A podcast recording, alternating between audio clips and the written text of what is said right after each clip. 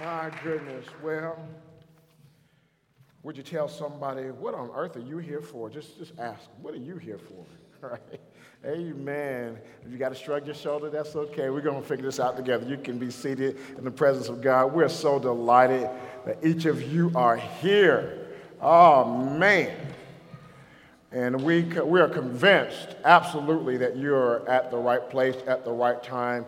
I want that to be more than just a mantra or a chant or a notion or a cute phrase. There's something in your spirit that says, Man, I almost missed it, but I am here because God has appointed me here. And I know that there's something here for me, not only for me to receive, but also to give to the kingdom. My name is Pastor Gerald, and we welcome you here to New Life Austin Oak Park. We're one of 24 current locations in the city of Chicago and surrounding suburbs. We have six international locations, and we're believing God to continue to advance His kingdom here on earth. And I want to say to you, each one, welcome uh, to the house of God. Well, we've been going through this journey, started last week with it, and and we have been really trying to answer some key life questions. And those questions are really centered around the who, the what, and let's see what we got here, and the why, right? Um, and we, we want to, to answer the question. I know you think the question we're going to ask is on the easel. I want to mess with you a little bit. It's actually over here. Uh, like, what is your calling? Why am I on earth? And what is it that I'm supposed to be doing while I'm here? I am confident that there are so many people who are in the faith who believe that a calling is designed just for a select few people. It was like, well, if you are a person and you're called to go overseas, you're a missionary, you're called to go far and beyond. Or if you are uh, a preacher or a pastor, uh, uh, a minister, you're being called to stand in front and deliver the word. But something tells me that every single person who gives their life to Jesus Christ, there is a call on your life. So I need you to get used to embracing this. So would you just say, I am called? We're going to convince you about that in a moment. Just work with me for a minute. But I am called. You are called. We are called. And we have a mission in order to respond to that particular call. We've been working through the book of Judges, chapter 6 and chapter 7, looking at the story of Gideon to see if we can connect with Gideon in some way, to see how God helped him identify his who he was, also what was his calling. Next week, we're going to talk about what's that challenge. What, what is it that are those obstacles that stand in front of you?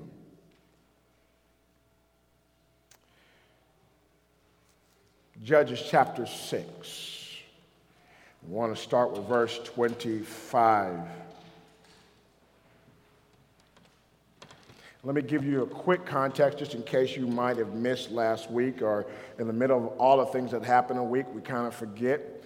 But the people of Israel were going through an extremely difficult time. They were experiencing a seven year famine imposed upon them by another nation called the Midianites. We discovered that that famine was pretty all inclusive. It forced people out of their homes, the inability to raise crops. As soon as they had something that they thought was edible, this group, this nation would descend upon them like a swarm and snatch things from it. They were in a desperate place. And when they were in a desperate place, they cried out to God. How many you know that that's what we tend to do? When we're in a desperate place, between a rock and a hard place, we do what? We cry out to who? We cry out to God. Well, they were just like that. They're just like us, and we're just like them. Cried out to God. How many of you cried out to God this week? Say, God, I need some help. God, I'm perplexed. This thing is beyond my understanding. Crying out to God. Well, they were in that situation, and God sent them an answer. He sent them a prophet. He said, I'm going to tell you why you're going through this very difficult time. It's because you have turned your back on me.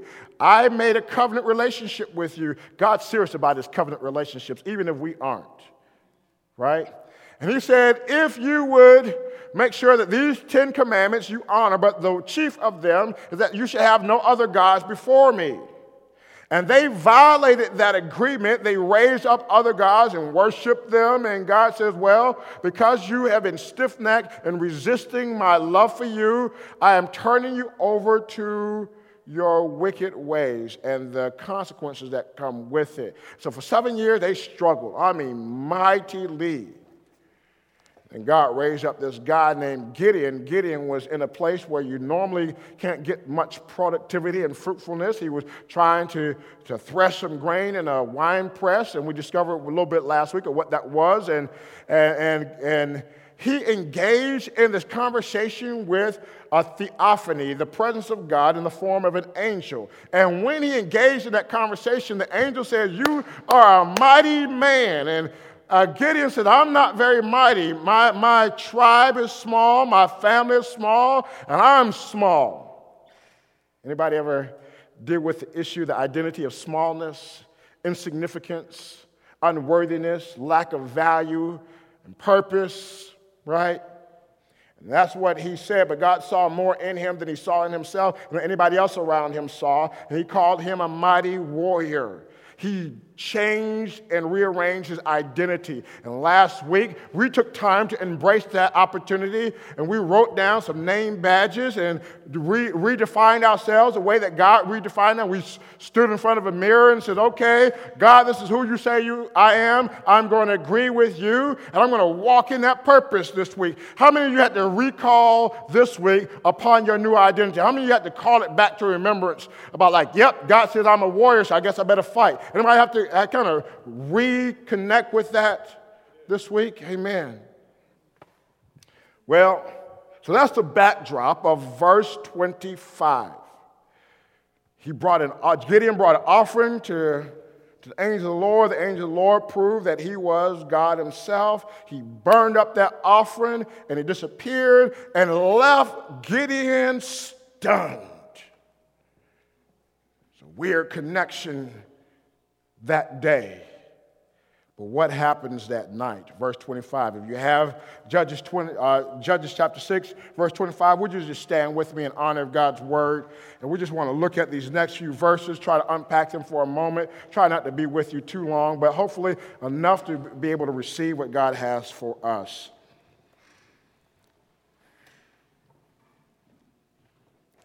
Verse 25. Now it came to pass the same night that the Lord said to him, Take your father's young bull, the second bull of seven years old, tear down the altar of Baal that your father has, and cut down the wooden image that is beside it, and build an altar to the Lord your God on top of this rock in the proper arrangement. Take the second bull and offer a burnt sacrifice with the wood of the image that you shall cut down. So Gideon took ten men from among his servants and did as the Lord said to him. But because he feared his father's household and the men of the city too much to do it by day, he did it by night. Amen. Amen. You may be seated in the presence of God. What's your calling? What's your calling? Here is the scenario. I need to unpack this for a moment so we can connect to it. Gideon had just had an encounter with God, and he had this thing running through his mind. I just lost all my meat. Uh, I lost the piece of bread that I was going to enjoy.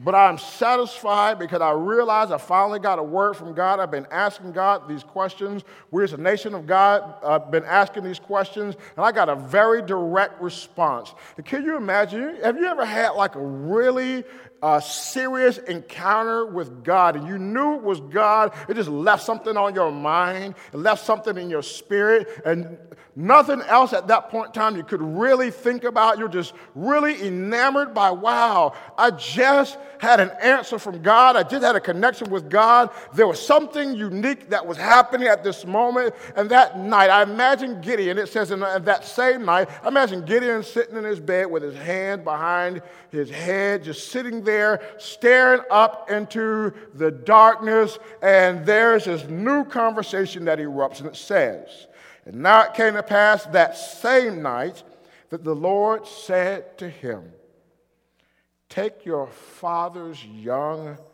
bull. God's very specific. It's the second bull, and it's the one that's seven years old. Tear down the altar of the Baal that your father has, and cut down the wooden image that is beside it, and build an altar to the Lord your God on top of this rock in proper arrangement. God has given him some crazy instructions. He is calling him into the place of what it means to be a warrior. He's calling him to a place of courage. God's not going to give you a new name and not expect you to fulfill that name, right? And so God says, Gideon, what I need you to do is I need you to go into your father's house and identify the second bull, the one that's seven years old. That is as long as his whole famine has been. Somehow, this bull had been spared from all of the rage that the Midianites have had. It's been preserved, and there's probably very few bulls in the land. God said, I want you to take your daddy's bull. I want you to take that bull and I want you to use tie rope to it. And I want you to take this altar. There's an altar that was, was built to a false god called Baal. Now, Baal was one of those gods, they call him kind of like the sun god, right? And uh, he was kind of an angry god, and he needed to be appeased and satisfied a lot. In fact, what he required is that you take your oldest child, probably your man child, sacrifice him on this altar. You would slit his throat, let the blood run out, and then you would burn the child in honor to Baal so that Baal would be appeased and pleased and satisfied, and then he would bring good things to pass. Whew. Man. Talking about somebody, you got to be committed. Right? Think about your child. I know you may think, man, my child get on my nerve, but you probably would never, never take that child. You may think about it, right? Take that child and sacrifice it on an altar like that. What state do you have to be in? To go from a God who had provided miracle after miracle, the God of the Old Testament, how far left do you have to go from Him to a God who demands your firstborn child on sacrifice? So when Gideon was looking at this altar, there was a lot of blood of firstborn children on this altar where people had really made serious commitments to say, We are going to worship and honor this God. Then, next to this, altar was a long pole. They call it uh, an Asherah pole. This particular pole uh, was representative of the God of fertility, the God of fruitfulness, the God of blessing, the God of love, the God of prosperity. And they were almost like a husband wife couple. One worked with the other, one really angry, one really mad, one so loving and fruitful and so forth. And, they are, and you had to bring all kinds of goods and all of your baskets, and you had to worship and dance and sing, and all of that was part of your daily life, hoping for something good to come. And for seven years plus, this is how they engaged their spiritual worship. They ignored the God of heaven, they ignored the God of Abraham, Isaac, and Jacob, and they embraced this God or these gods. God says, Now, Gideon, I know that you grew up with this kind of cultural background, but what I need you to do is take this bull, tear these altars down. But these altars don't belong to you, they belong to your daddy. Stuff I'm asking you to do belongs to the one who's over you. Now, his dad was kind of the chief priest of the Baal and Ashtoreth worship. he was responsible for making sure that everybody had the opportunity. He was a custodian of this. That was his job. Let me see if I can see if I can unpack it a little bit. It's like God saying to your child, What I need you to do is take your family car, right, and your family house and your family pet. All right, let's put all this together. All right, I need you to take your family car, run it into your family house, break the house down, right? Take the family dog, lay it on top of the roof, throw some gasoline on that bad boy, light it on fire, and sacrifice it. How do you think your family gonna feel about that? Right? I need you to understand the gravity of what's happening here. But that's, just, that's kind of a more personal. Let, let's, let's make this citywide. How many of you have ever been to the Bean before? It's a pretty nice icon, right? When people think about Chicago, they kind of think about the Bean. Maybe. How many of you ever been to, let's see, uh, this, the Hancock building? Because it's not the Sears Tower anymore, so I gotta, I don't remember the name of it. But the Hancock building, that's still called Hancock building, isn't it? The Willis Tower. All right, yeah, one of those two big buildings. All right, thank you. All right, so what I need you to do, I, I want you to picture, right, finding a way to take one of those big buildings and implode it, break it down, okay? Take the Bean and just push it over, melt it down, and mess it up. Can you imagine the kind of problems you're going to have? Right? You're going to jail. it's going to probably be a lot worse than that, right? I want you to understand the gravity of what's happening. So God tells Gideon, I call you a mighty warrior, so now let's get to work. Now I need you to tear down these huge icons, and then I need you to build out of the rubble an altar to me. And I want you to arrange it so people know that when they see this altar, this altar is in honor of me. There was a specific way that they were to build this altar and how it was to be done. So it was clear like, this is an altar for Baal and this is an altar for God. So Gideon is like, man, I know I had this encounter with God earlier. It was just this morning. It was really weird. I know this is God's voice. He is calling me to do this thing. And so he chooses in the middle of the night. It's probably really smart, by the way. You wouldn't knock down the Willis Tower or the bean in the middle of the day. And he finds 10 of his guys, 10 trusted guys. And he executes this request before the Lord. The first thing that's required in order for us to walk into our calling is that we have to have some bold breakaways.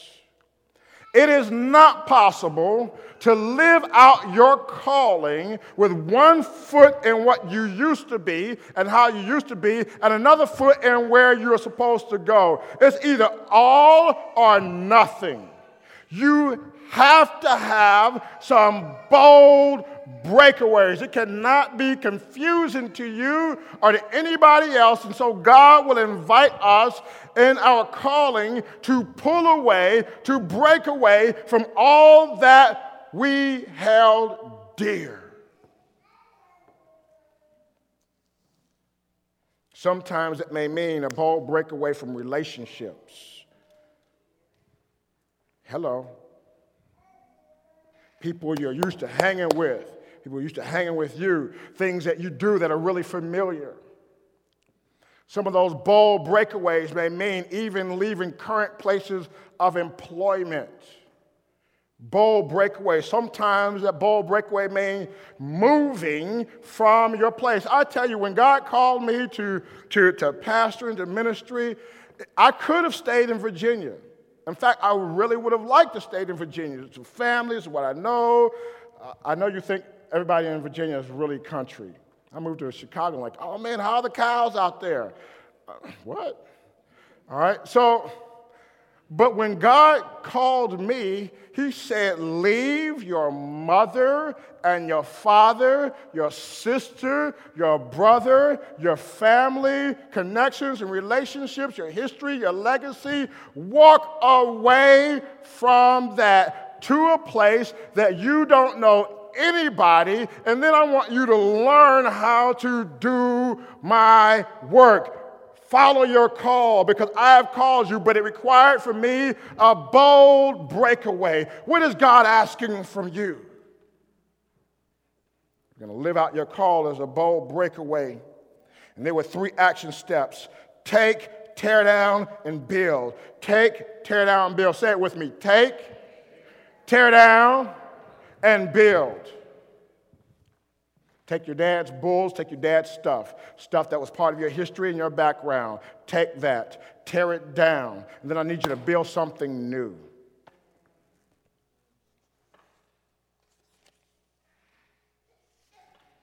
Embrace it. Then he says, use the broken pieces. Verse 26 and build the altar to the Lord your God I like those pronouns. You know, the, the joy of Scripture is not always in like the, the big pieces, sometimes the small pieces that really reveals a lot. He says, The Lord your God. Somewhere along the line, God noticed that in Gideon's life there was a little bit of faith and a little bit of focus towards the one true God. And maybe that was the thing that was the distinction that God says, I can use this guy. Because even though he lives in the house where his dad is the custodian of this false worship and the one who fans the flames of this false identity, there is still this one guy. He's little peep squeak and a nobody to everybody else's eyes. He's a little David, right? He is somebody that's just obscure and nobody's going to pay attention. I see a seed of faith and relationship in this young man named Gideon. So when God looks at you,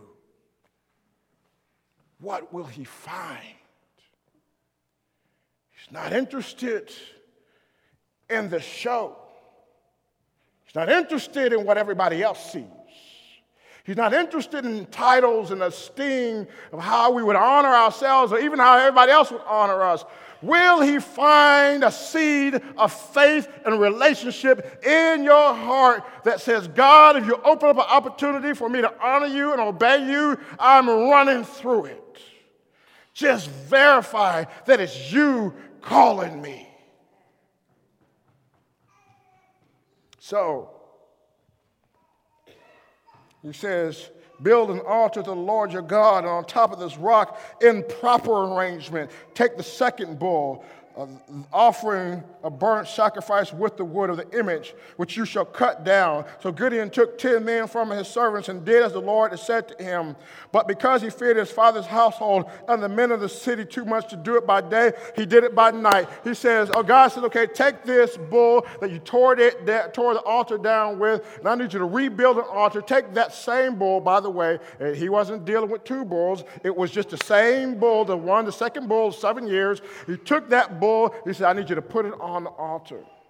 When you sacrifice it, take the rubble of your past and build an altar of worship before God.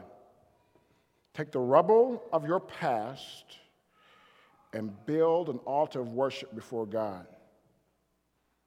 That's tweetable, right?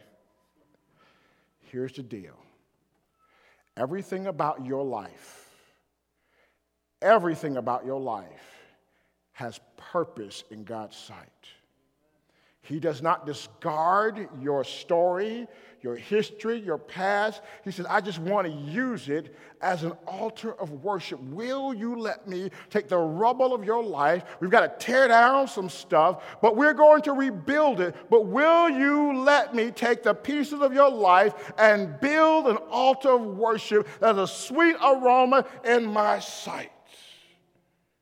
Will you let me do that? So he does it. I like what happens next.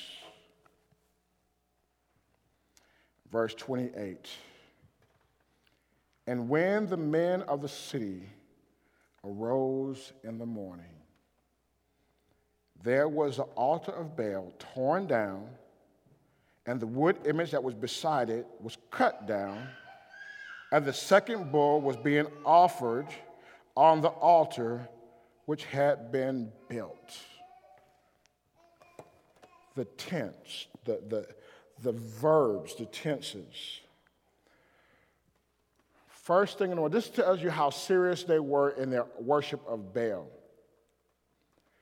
Soon as morning came, the men got up, and the first place they looked, the first place they focused their eyes, the first place their heart led them to to, to pay attention to was the altar to Baal and to the Asherah's pole. Maybe it was the first thing they did to say, We're going to give you our first attention, our focus, and our energy. But when they looked to the place where that temple was, I mean, that, that, that altar was, and that pole was, they noticed that it was gone, and in its place was just smoke the altar had, the, the bull had not even yet been consumed. The, the altar was still on fire. And they looked and said, What happened? So, you want to know? You want to know what, what you worship?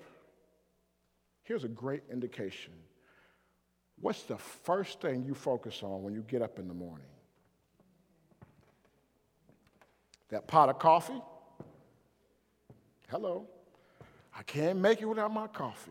My coffee is going to help me get through the day. Is it Facebook status? Soon as you pick, you, your eyes open, you want to know what somebody's doing, what somebody said. You pull it up, you got to look at it. Right? Is it like I got to get something to eat? I'm so hungry. First thing you do, you bow before the altar of the refrigerator and you open it up like, ah, let's eat.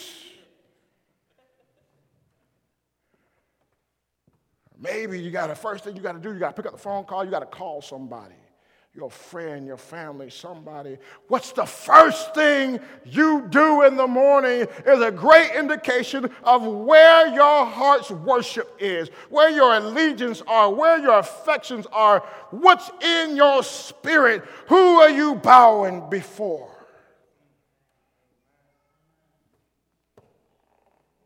They looked and they saw, and the men became incensed. They were enraged. Verse 29 oh, by the way, some of these men had sacrificed their own sons on this altar. Some of them had given their very last on this altar. Some of them had high hopes pinned on Baal and Ashtoreth, answering their last prayer they prayed the night before. Some of them had been up all night hoping, wishing, and praying for this answer to come forth. And when they see that the very tool of their worship was gone, this is what they did. Verse 29 So they said to one another, Who has done this? And when they had inquired and asked, they said, Gideon, the son of Joash, has done this thing. And the men of the city said to Joash, Bring out your son, that he may die, because he has torn down the altar of Baal, and because he has cut down the wood image that was beside it.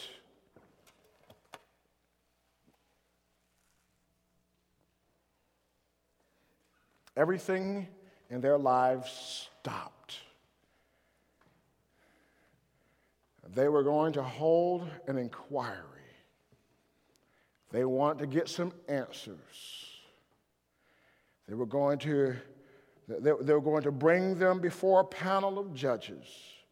They were going to go do an all points bulletin we need to find out who is responsible for this atrocity in our city. We have no longer anyone. Now, they all heard the reason why they were in a famine because God was upset with them. But regardless, they were so entrenched in their false way of worship, they could not see another way forward. So they were so angry. I'll tell you how upset they were. They were putting a death penalty on this situation. That the person who was responsible for it, we're not talking to, we're not having a conversation, we're not going to reason with, that person must die. So they stopped their work, they stopped their uh, whatever they were doing, and they went on a serious manhunt. They inquired and they asked, and they finally discovered and discovered it was this guy named Gideon. And says he's got to die.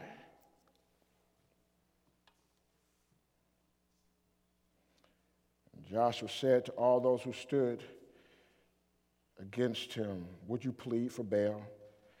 Would you save him? Let the one who would plead for him be put to death by morning. Exclamation mark. There's a lot of tension in this, this neighborhood. There's a lot of tension in this city. And the only way they could see to solve this issue is put death threats and attach it to what was happening. When you choose to follow your calling, you choose to lay your life down. You also choose a place that may not be very popular and people may not like you. The things that God may call you to do will be wildly unpopular and wildly unsatisfying to yourself and to others. Are you willing? Like I said, the call is not just for a few. If you know the name of Jesus, I believe there's a calling on each of your lives. The issue with a calling is that not everybody chooses to respond. Will you respond when God calls you by name, calls, gives you a new identity, and then says, now let's start living out this new identity? You're going to have a choice. Some of us right now are sitting with a choice. God, the path that you're asking me to go down is really hard. Or, God, I hear what you're saying, but can you give me a little more insight on what it is that I'm supposed to be doing when I walk down this path? Then I'll decide I'm going to walk down it or not. Unfortunately, when God calls us, He doesn't break out the whole chart and description of saying, this is what it's going to look like. Here are the hard times you're going to have. Here are the obstacles you're going to face. Here are the hardships that you're going to encounter. Here are the mountaintops you're going to have to overcome. Here are the things you're going to have to hurdle. He doesn't break all that down. He just says, Will you follow me?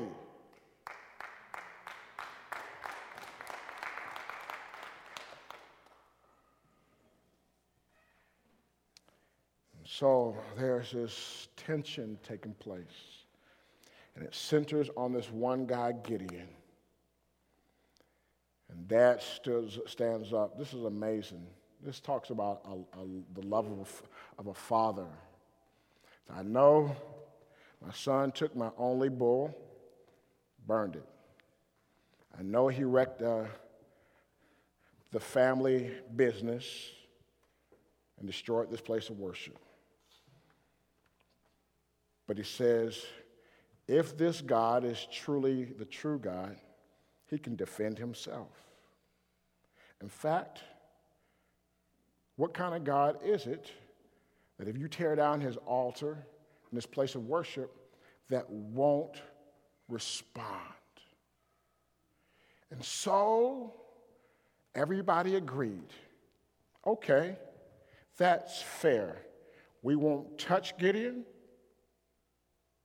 We're going to let the God that we have placed all of our hopes on deal with him. And from that moment, they gave Gideon a new name. The name, verse 32, therefore on that day he called him Jerubbaal, saying, Let Baal plead against him because he has torn down his altar. Gideon meant one who cuts down.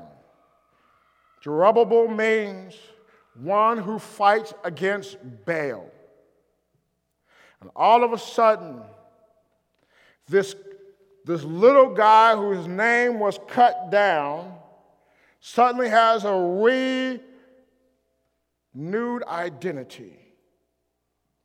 He is now called to fight as a warrior against the false God, the wickedness, and the principalities in the earth. Now, let me pause here for a second, just in case you think demonic and spiritual beings are not real.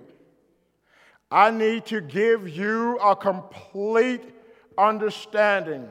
Satan's real, demons are real, principalities are real, Powers are real, authorities in high places are real. They have one job is to dishonor God and to disarm and destroy those who follow God.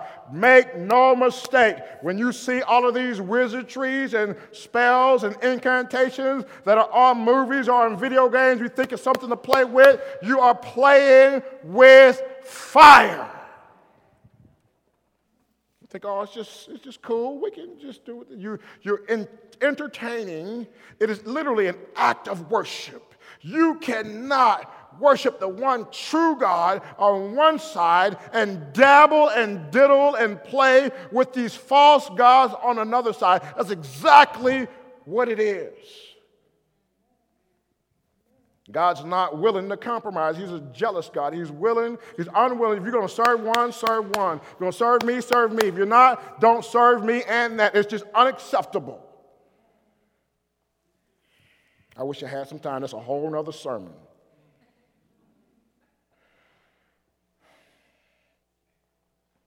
And so they watch Gideon. Gideon's moving through the day and nothing's happening to him. He didn't get struck by lightning. He didn't fall in a ditch. He didn't get poisoned. He didn't bloat and get sick. He didn't die. In fact, nothing happened to him. And people are making up their minds like, wow, we've put all of our hearts and our lives and hard work into worshiping this God who cannot even touch this one guy who destroyed him. When you get called and you start walking in your calling, people are going to observe your life. And they're going to see if all the hardships of this world would touch and destroy you. And when they realize that God has preserved you and keeping you in the midst of all of this mayhem, they're going to start making up their mind that the God you serve is the one that's true and worthy to be worshiped. But they can't identify that unless they watch you first. And they can't watch you until you start responding to your call. And you can't respond to your call until you start listening to the voice of God. When God calls you, He asks you to do something, you do it. And then when you do it, it creates craziness. People start watching, and then they observe God in your life. Then they start worshiping Him. You want to know why I think so many people can't stand God or God's people or the church?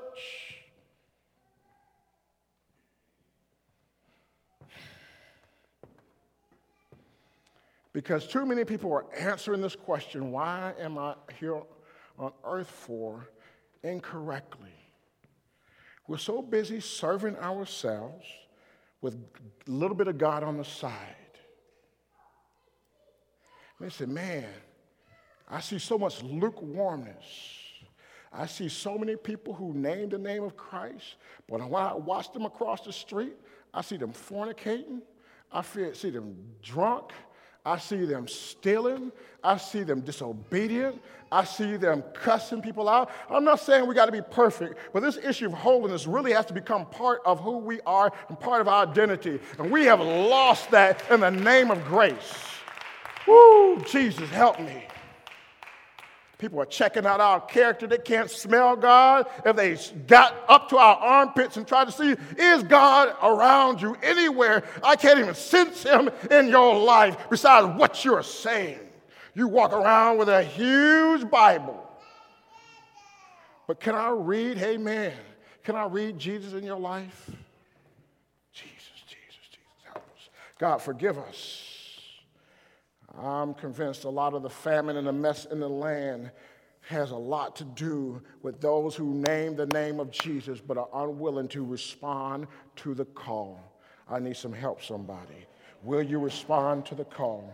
And so while this is happening, they're checking out Gideon's life. There's something else taking place. While God is preserving Gideon on this one side, he's stirring up the Midianites and the Amalekites and all the people from the east, large armies. He's stirring them up to come against Israel. And while he is creating a platform to show himself off and show his strength and his power, th- these armies are coming up, and Gideon is over here doing his thing.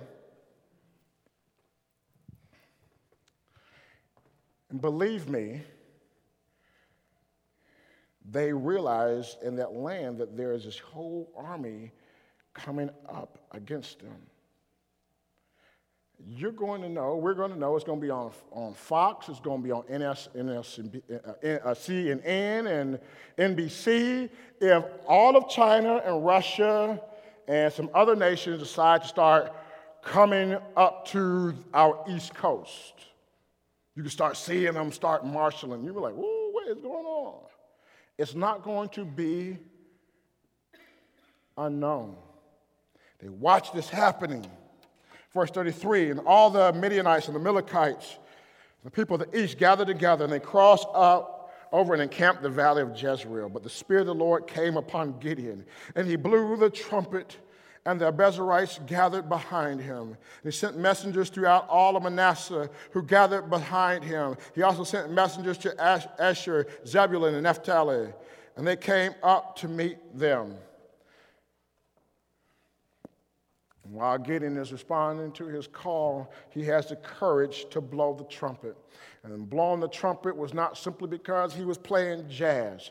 He was blowing the trumpet because he was calling men to war. If you are a warrior, you're going to fight. And when you fight, you needed people to fight with you. You cannot fight alone. And so he is calling people, if you trust God like I'm learning to trust God, let's get our business on. Hear the trumpet, gather your swords, get yourself together. And nobody has blown the trumpet for seven years because they were too afraid to fight because because they did not have the Spirit of God on them.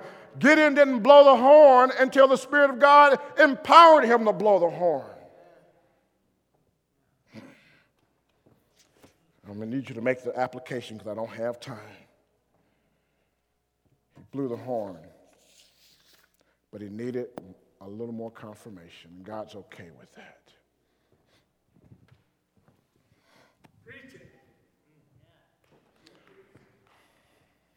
So, Gideon says, Oh, I've done it now.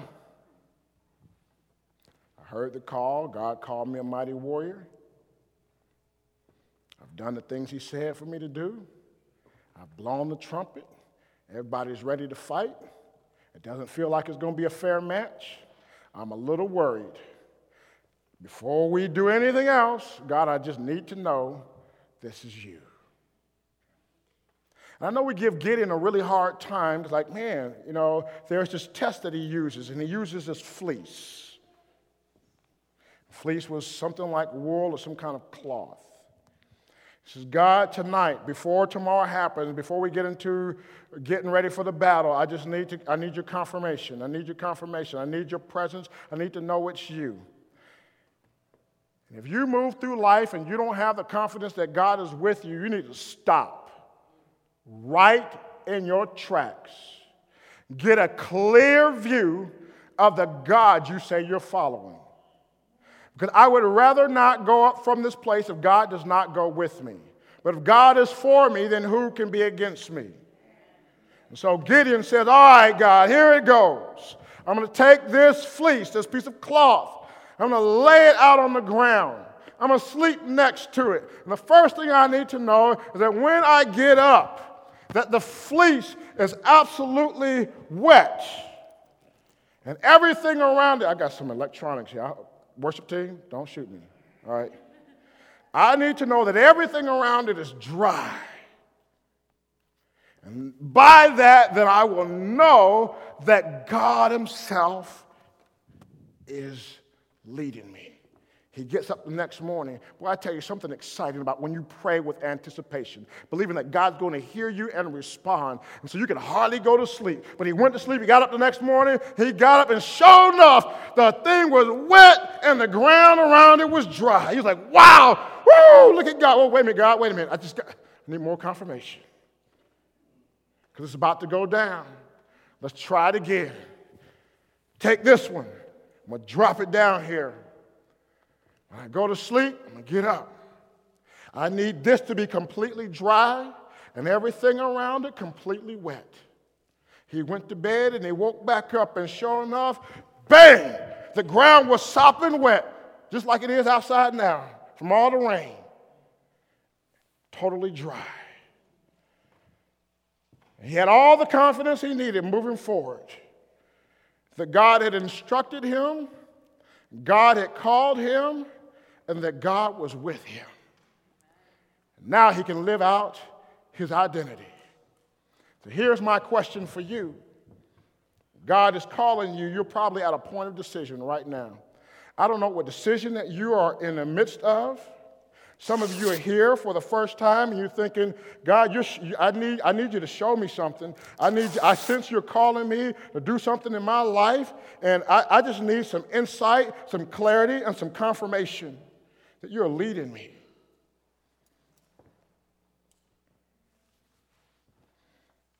I wouldn't advise you to do this with every decision that you're making. But sometimes when the decisions are really heavy and life changing, and not just for you, but for other people, you need some wisdom.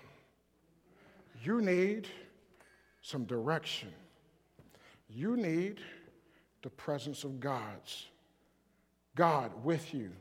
You need his confirmation. I'm going to invite the worship team to come forward.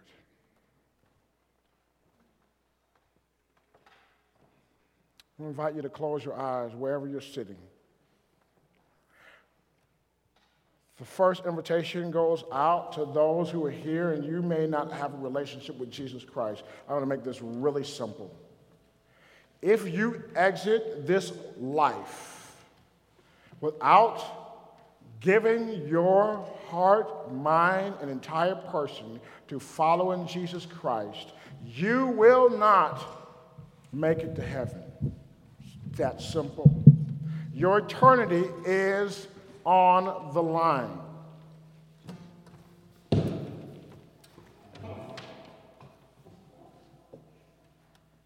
Your eternity is on the line. So the first invitation goes out to you. If you're here today and you do not have a relationship with Jesus Christ, first thing I would invite you to do is confess your sins. Acknowledge that you are a sinner. The Bible says, For the wages of sin is death, but the gift of God is eternal life through Jesus Christ. The only way for you to live out the purpose for which you are here on earth for is start with a relationship with Jesus Christ. If you are willing to confess your sins and choose to trust Christ with your whole life, I mean all of it without reservation, and you've never done that before, I'm going to invite you to simply raise your hand and stand to your feet boldly, quickly. If you don't have a relationship with Christ, but you know you need one and you want one starting today, if that's you and your name is all over this message, and you know you need a relationship with Jesus Christ, stand to your feet. Be bold, be bold, be bold. God's not looking for timid people, He's looking for bold people. Start your relationship boldly with Him. Is that you? Amen. I'm going to wait just a few more moments.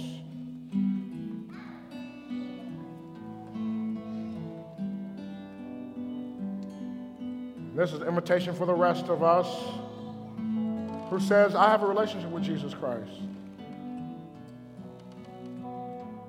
And you're here today and you're on the cusp of a serious decision. I don't know what that decision is.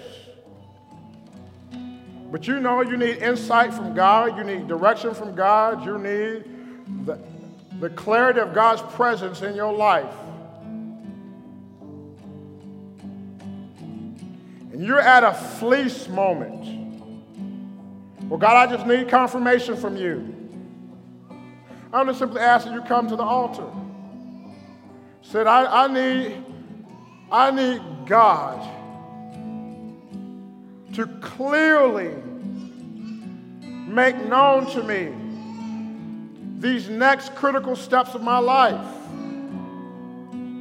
I don't want to consult anybody but God.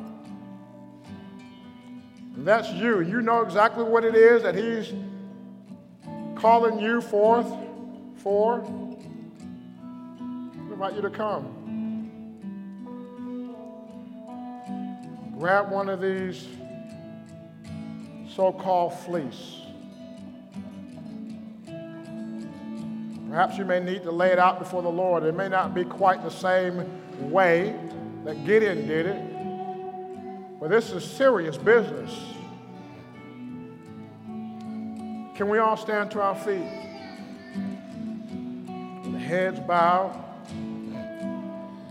We might need to split it, share it. I don't know what it is, what we're going to need to do.